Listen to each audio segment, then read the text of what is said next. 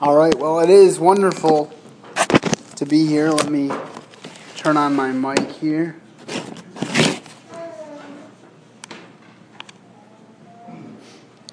It's wonderful to be here with you all. Uh, my brother and I kind of got a late start this morning.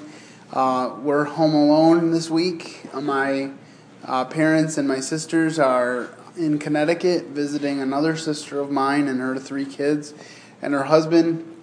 He's stationed in the Navy there. And uh, so they, I'm sure, are having a wonderful time. Um, but we, I woke up at quarter to eight and I called my brother and I'm like, it's almost 8 o'clock. We should probably get up. So here I am. Um,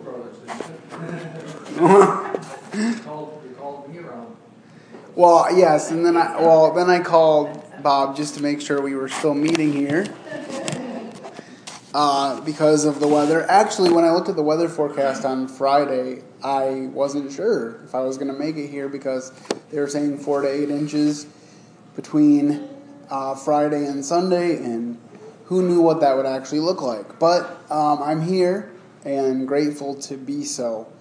Um, I just wanted to give you a little bit of an update um, on my van. I have now uh, I now have sixteen thousand three hundred and seventy-five dollars roughly to pay off on it, but the Lord has really blessed. I've been able to um, to pay um, uh, above the minimum payment every time, which is a blessing. And I just completed my first semester of working uh, for Potter's House Christian School, which means the next two weeks I get time off, which is something kind of exciting and one of the perks of having a school job. So I'm blessed to be able to be here and to share those announcements with you. And to anyone who may be listening on the audio later. All right. Well, um, today we are, are opening our Bibles, if you would, to Luke chapter 18. Luke chapter 18, verse 1. And uh, for those of you who have been here for the last uh, three and a half years, actually, you know, we've been slowly and methodically making our way through the book of Luke. And so I'm, I'm very excited um, because I think that this has been a very profitable study to me personally, and I hope and pray that it has to you as well. And so this, this, this morning's message is about proper attitudes of prayer. Proper attitudes of prayer. And so our first point is to be persistent in prayer. I don't know about you, but I have had times when it feels like I'm praying for the same things over and over again. And I've had, you know, certain people at times say, well, once you've prayed about it for a certain length of time, you know, kind of just let it go and, and let God do what He's going to do and don't worry about praying about it so much. And I, I guess there is a little bit possibility that you might get to the point of being a badgerer of God. But if we look back at Jesus in the Garden of Gethsemane, what do we see? He prayed not once, but two or three times these words Father, if it be possible, let this cup pass from me. Nevertheless, not my will, but thine be done. As a matter of fact, he went to his disciples and he said, Pray with me. And then he went to pray and uh, he came back to them and they were sleeping again and he said, Why did you not awake? And then he went and prayed again. So after these prayers, the same prayer repeated. He then, of course, went to the cross for us because that was the only way that God's will could be done. And so that always encourages me about being persistent in prayer and continuing to pray for the same requests. And this passage that we're about to read encourages me in that too. Let's look at the first five verses of Luke chapter 18. And he spoke a parable unto them to this end, that men ought always to pray and not to faint, saying, There was in a city a judge who feared not God, neither regarded man. And there was a widow in that city, and she came unto him, saying, Avenge me of mine adversary. And he would not for a while, but afterward he said within himself, Though I fear not God, nor regard men, yet, because this widow troubleth me, I will avenge her, lest by continual coming she weary me. I find it interesting that God, or that Jesus, who is God, that God would use this example of a unjust judge to show us about persistent prayer. But there's an, some interesting things here. How this widow kept coming and talking to this judge and saying, Avenge me on my adversary, take care of this issue for me. And finally the judge says, Lest he lest she weary me, I'll do it. Because this is getting annoying to me. Now I would hasten to add that we serve a God who neither slumbers nor sleeps. He doesn't get weary with us. He's slow to anger and abounding in mercy. So we need to remember that he has all these characteristics that this unjust judge didn't have. But Jesus was telling them to always pray and don't faint. Always pray and don't give up. Paul said it this way He said, Pray without ceasing. Paul said to uh, Herod Agrippa, when he was before him on trial, he said, I would that all men would be just as I am, except without these chains. When Paul, when he said to Paul, Almost you persuade me to become a Christian, Paul said, I would that all men would be saved. Paul even goes as far to say, as to say in one of his epistles that he would give up his salvation if it was possible for Israel as a nation to be redeemed. Of course, we know that's not possible and that, that salvation is an individual thing, but that's how Paul felt about it. And so I'm encouraged by this because there are things as many of you know, that I've been praying about for a long time, but I know that God has answered prayers. He's placed me at the potter's house in a job that I absolutely love. Now, my job is classified right now as temporary, and the construction on the school is almost done. So, my pray- I would ask that you would continue to pray um, that we can work out um, more job responsibilities so that I can stay on staff and involved after the construction is complete because I feel like God has has given me a place among these kids to be able to impact them for Jesus Christ and to encourage them throughout the day and I think there's a lot that I can bring to the table. And so if you could just pray about that. I've made my wishes known to the administration, so I'm just waiting to see what we can work out. But I know that God answered my prayer and uh, has gone above and beyond what I asked or imagined when I considered working for them. So, and yes, it took five years of volunteering, but volunteering does pay off. So I see God working. I see God working in my van. I see Him working through you guys to help me pay off my van. I have a five year loan at the rate I'm going, I should be able to pay it off in a year or two. And that's exciting to me, and it just shows me that God is faithful. My van has been on the road six days a week for the last three months. It has not broken down. I haven't been to a garage once. And again, God's faithfulness is evident. So, um, I just want to encourage us. if there's something that you're praying about, to not give up. And to not get ahead of God either. Remember Abraham.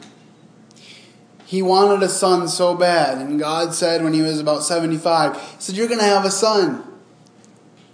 But it wasn't like when he was 76 he had a son. No. It was about almost 25 years ago. Abraham was like 90 and 90. I think uh, King James has 90 and 9. So 99 years old.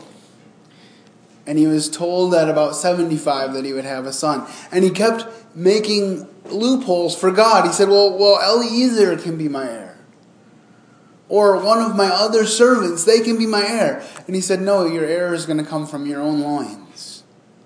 And not only that, but it's going to come from Sarah. And because he got ahead of God, he created one of the worst battles that has gone on for years in the Middle East.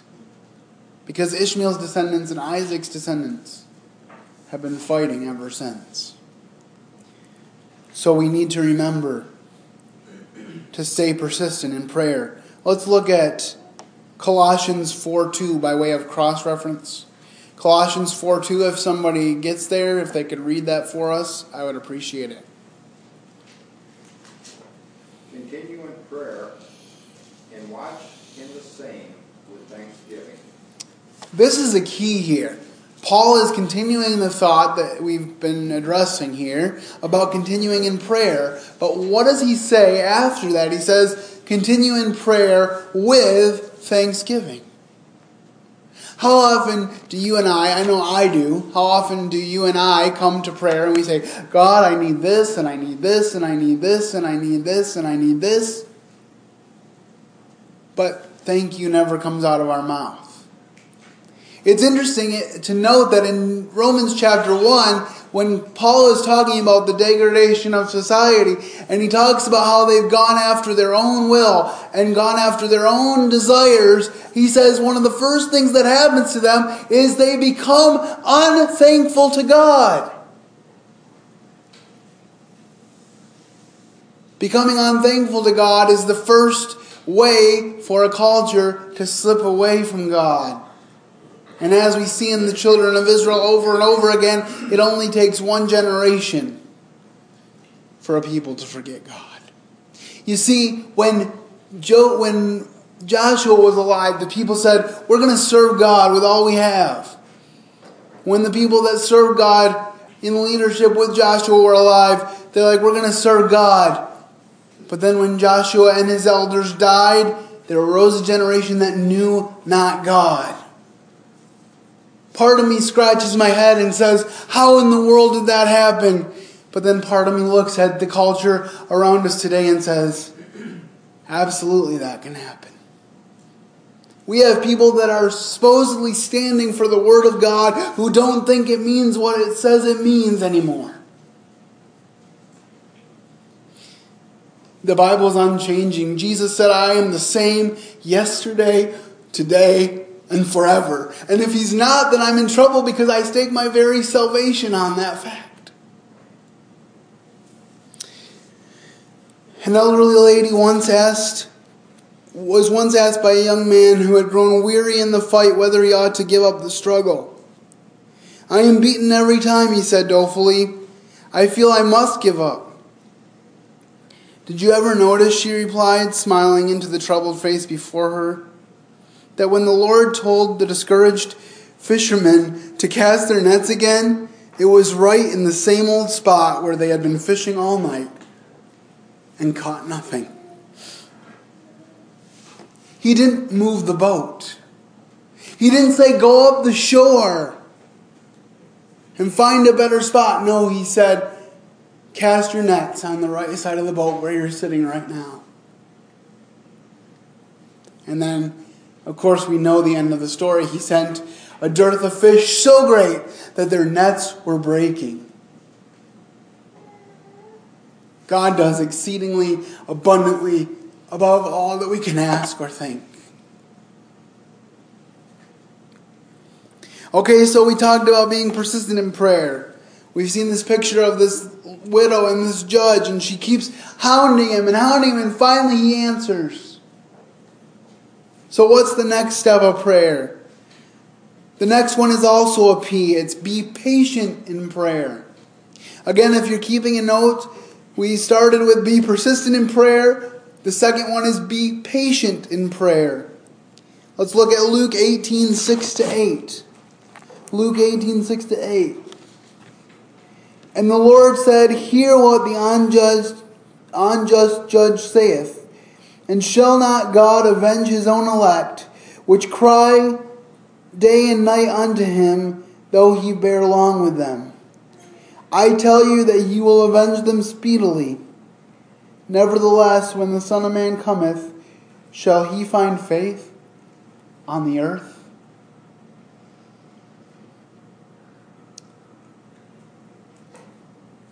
Jesus is saying here that God will answer our prayers. He will take care of us. The first thing to know about answered prayers is they don't always come or often come in the form in which we wish. It's like the man who says, Lord, save me from this flood, and he's sitting on his roof. And a boat comes by and says, Get it. They say, Get in the boat and I'll take you to safety. He says, God's going to save me. And the flood gets a little higher, and this helicopter comes by and says, Jump on this ladder and I'll bring you to safety. And he says, No, God's going to save me. A little while later, the floodwater gets so high that he drowns and goes to heaven. And he says to God, Why didn't you save me? He said, I sent the boat and the helicopter. Why didn't you take either one of those? And we have a world today that, whether they know it or not, they're looking for salvation. They're looking for answers. They're looking for a way to cope in this world because all is vanity, says the preacher, and grasping for the wind. But they're looking in all the wrong places. There's an old song that says, looking for love in all the wrong places. And that's what we're doing. But as the hymn writer said, turn your eyes upon Jesus. Look full in his wonderful faith, and the things of earth will go strangely dim in the light of his glory and grace. You see, when we're looking on Jesus, the things around us don't seem so bad. I know I struggle with this myself, so I'm pointing four fingers back at myself as I point one at you. But this is the truth. You see, sometimes I feel like I haven't accomplished much in my life.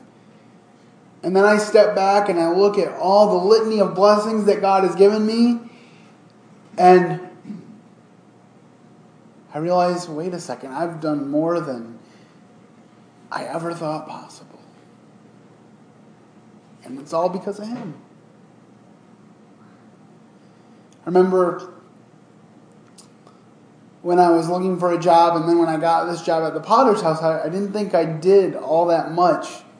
And so I was like really excited to be working now. And then I realized all the other projects that I have going, and I was like, I have to get all this done.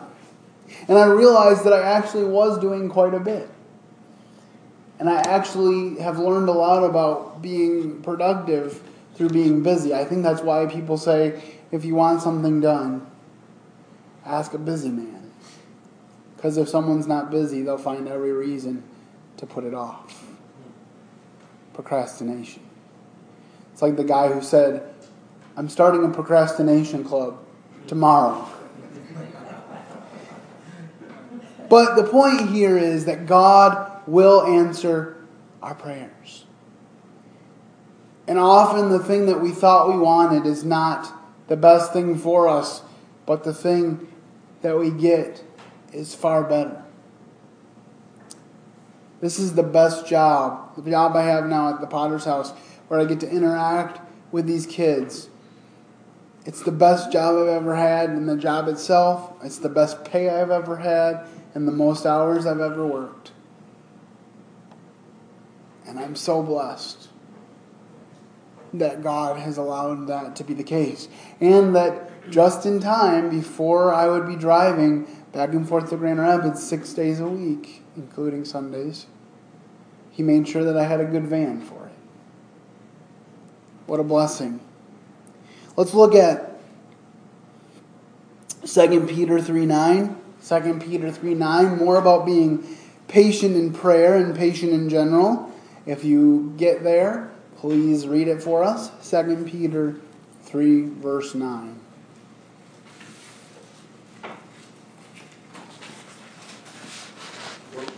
Lord is not slack concerning his promise, as some men count slackness, but his long, but his long suffering, and, and us were not willing that any should perish, but that all should come to repentance. If, if you go on in that passage, I don't know if it's before or after, Peter is saying we don't follow cunningly devised fables. And so when people come up to you and they say, Where is the promise of his coming? Why isn't he here yet if he's, if he's coming? Peter reminds us that the reason he hasn't come is because of his mercy. If you're anything like me, you have friends that you love dearly who do not know Jesus Christ as their Lord and Savior. Some of them even resent you for trying to share the truth of the gospel with them. And for them, I can only pray that someone who isn't as close to them as myself can be led into their life in such a way that they would be drawn to the Master. And then there's always the reality that not everyone will choose Christ. So some of my friends probably won't be there. And that grieves my heart. But that's the work of the Holy Spirit. That's God's job. My job is to share the message. My job is to be loving. My job is to pray. We don't read about anyone specifically praying for Saul of Tarsus, but I wonder if there was. I wonder if there were people who said, hey, if Saul became a believer and he used that zeal for Christ, maybe he could do great things for the kingdom. Perhaps Barnabas was one of those people because he was the first one to reach out to Saul and give him the right. It's kind of where we get the idea of the right hand of fellowship. Because Paul or Barnabas extended that to Saul and went to the church and said, This is the changed man. Jesus Christ changed him. And you can trust him because I'm sure a lot of them thought he was a spy. And a lot of them probably afterwards were like, I never thought that God would save that person. The only difference between me and the worst sinner on earth, if that could even be quantified, is the grace of God.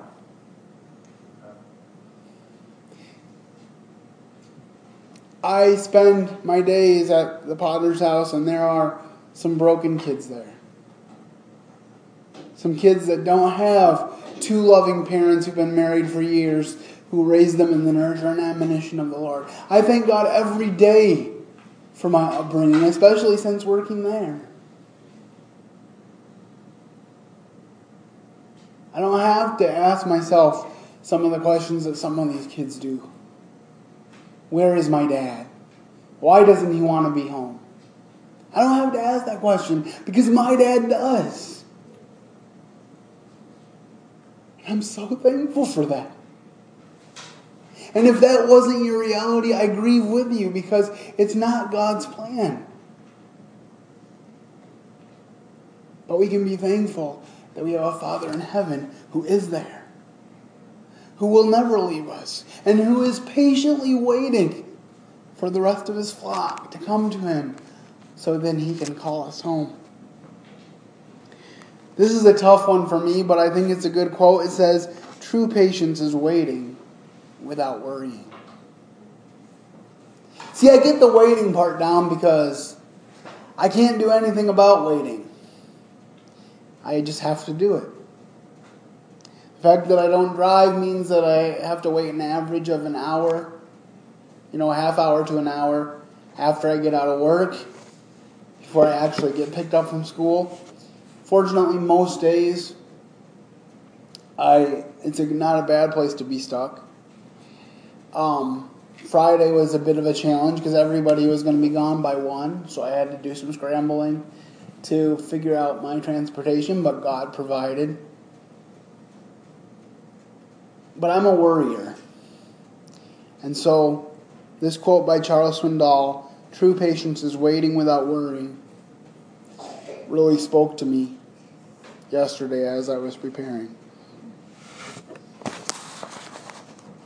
And then I have another quote. This one's kind of humorous. It's a poem. It's a little poem. It says, "Patience is a virtue. Possess it if you can. Found seldom in a woman, never in a man." I don't know how accurate that is, but I thought it was kind of funny. So, so we've talked about being persistent in prayer. We've talked about being patient in prayer. Those are our first two points. Our third and final point this morning is be proper in prayer. Be proper in prayer. As I often tell people when I'm preaching the gospel, I say to them, it doesn't matter what the words you use are, it matters what your heart is. There isn't a magical formula, it's not a five step process. It's a heart attitude.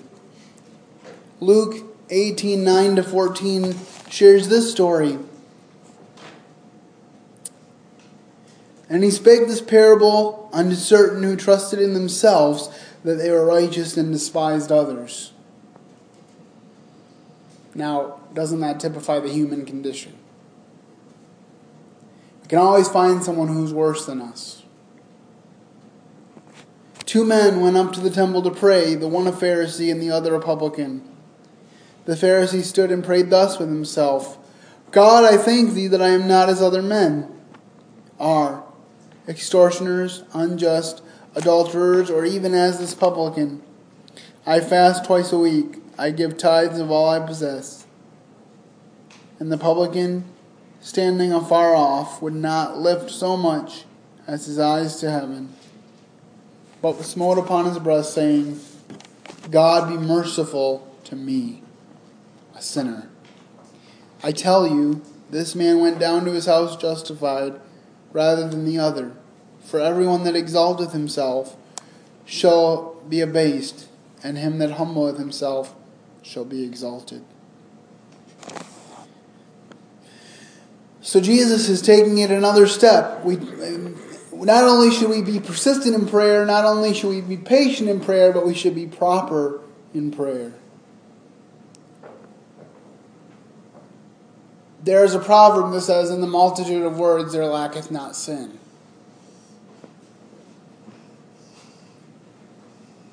When I was taking journalism classes in college, they always told us to say what you want to say with as few words as possible, which was kind of discouraging when they wanted you to write a five page paper. But that's neither here nor there. I had one particular professor who said that I never wrote papers long enough, but that I said more in my papers than other students who wrote longer papers. So go go try to figure that out. I'm still scratching my head about that one. But the point is that the amount of words don't really mean that much. Here's an interesting example of that. Has anybody ever heard of the Gettysburg Address? It was one of the shortest presidential speeches in history. And it's interesting that as part of that address, Abraham Lincoln said, The world will little note nor long remember what we say here, but I cannot forget what these men did here. Yet it's one of the most memorized speeches in American history. And it was so short and the guy that spoke before President Lincoln spoke for so long that the photographer thought, I have all the time in the world to set up my equipment so I can get a picture of the president giving his Gettysburg Address. But he spoke for about three and a half minutes. And he was so wrong about what he said that day because we all remember it, or most of us do. So it's not about the length of a speech. And Jesus is saying that the key to being forgiven, the key to having a sanctified life is to say, Lord, have mercy on me, a sinner. I read a novelization of the life of Matthew, and uh, Jerry B. Jenkins and Tim LaHaye actually supposed that this was about Matthew. I don't know if that's true, but it kind of gives an interesting perspective on the story. It's interesting that tax collectors were specifically mentioned when the Pharisees were mad at, at Jesus for, for being among the tax collectors. And yet, one of his followers who served him faithfully and was eventually martyred for his faith was a tax collector. And I think it's because Matthew, along with the others, knew they were broken. So they were able to be fixed. You can't get something fixed if you don't think it's broken.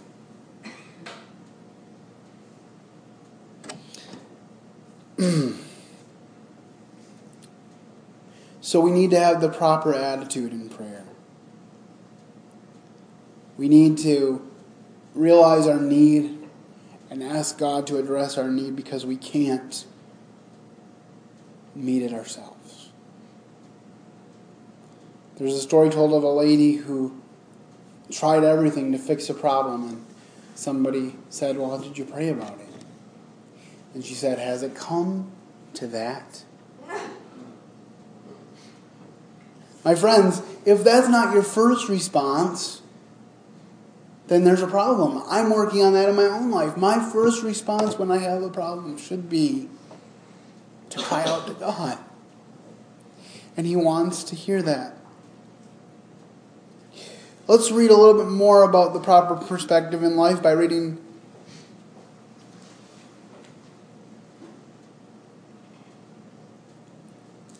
First Timothy 1 12 to 16. And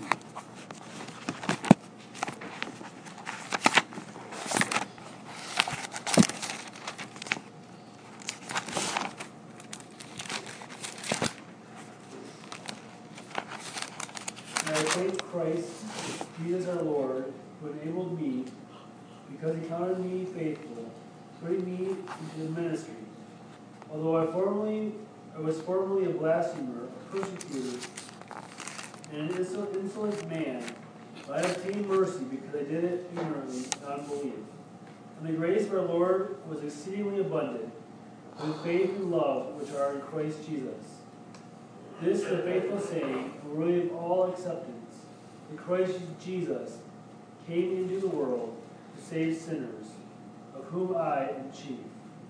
However, for this reason I obtained mercy, that in me first Jesus Christ might show all long suffering as a pattern to those who are going to believe on him for everlasting life. I always think about this story of Paul when I'm discouraged by a particular friends of mine who have no interest in the things of God. I'm always reminded that if God can save Paul, no one is beyond hope. But I think that we can say that about ourselves. If God can save me, no one is beyond hope. Paul tells the Philippian believers, let each esteem other better than themselves. And he does something which I fear today's preachers often, myself included, don't do enough of, and that is, he says in Philippians chapter 3, not that I have already attained or am perfect. He says, I'm not perfect, but I press toward the mark of the high calling of God in Christ Jesus. That's my pressing. That's my passion. Is to be there. Always striving together with you for the faith of the gospel. That's what I want more than anything else. Paul has the proper attitude about himself. He says, I was a persecutor. I was a blasphemer. I was injurious. He watched Stephen be stoned. How much you want to bet that Stephen's face was in his mind when he was writing these words?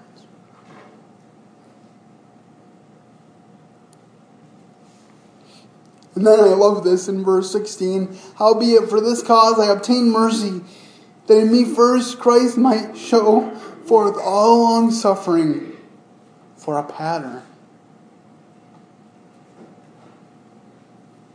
This is the pattern of our Lord to be long suffering. As I said earlier, we read in the psalm that he is slow to anger and abounding in mercy. He doesn't want to use his anger on us, he wants to use his loving kindness. If we choose his anger by ignoring him, that's our choice. And we will be held accountable. But he loves you. He wants a relationship with you. And he wants to be with you.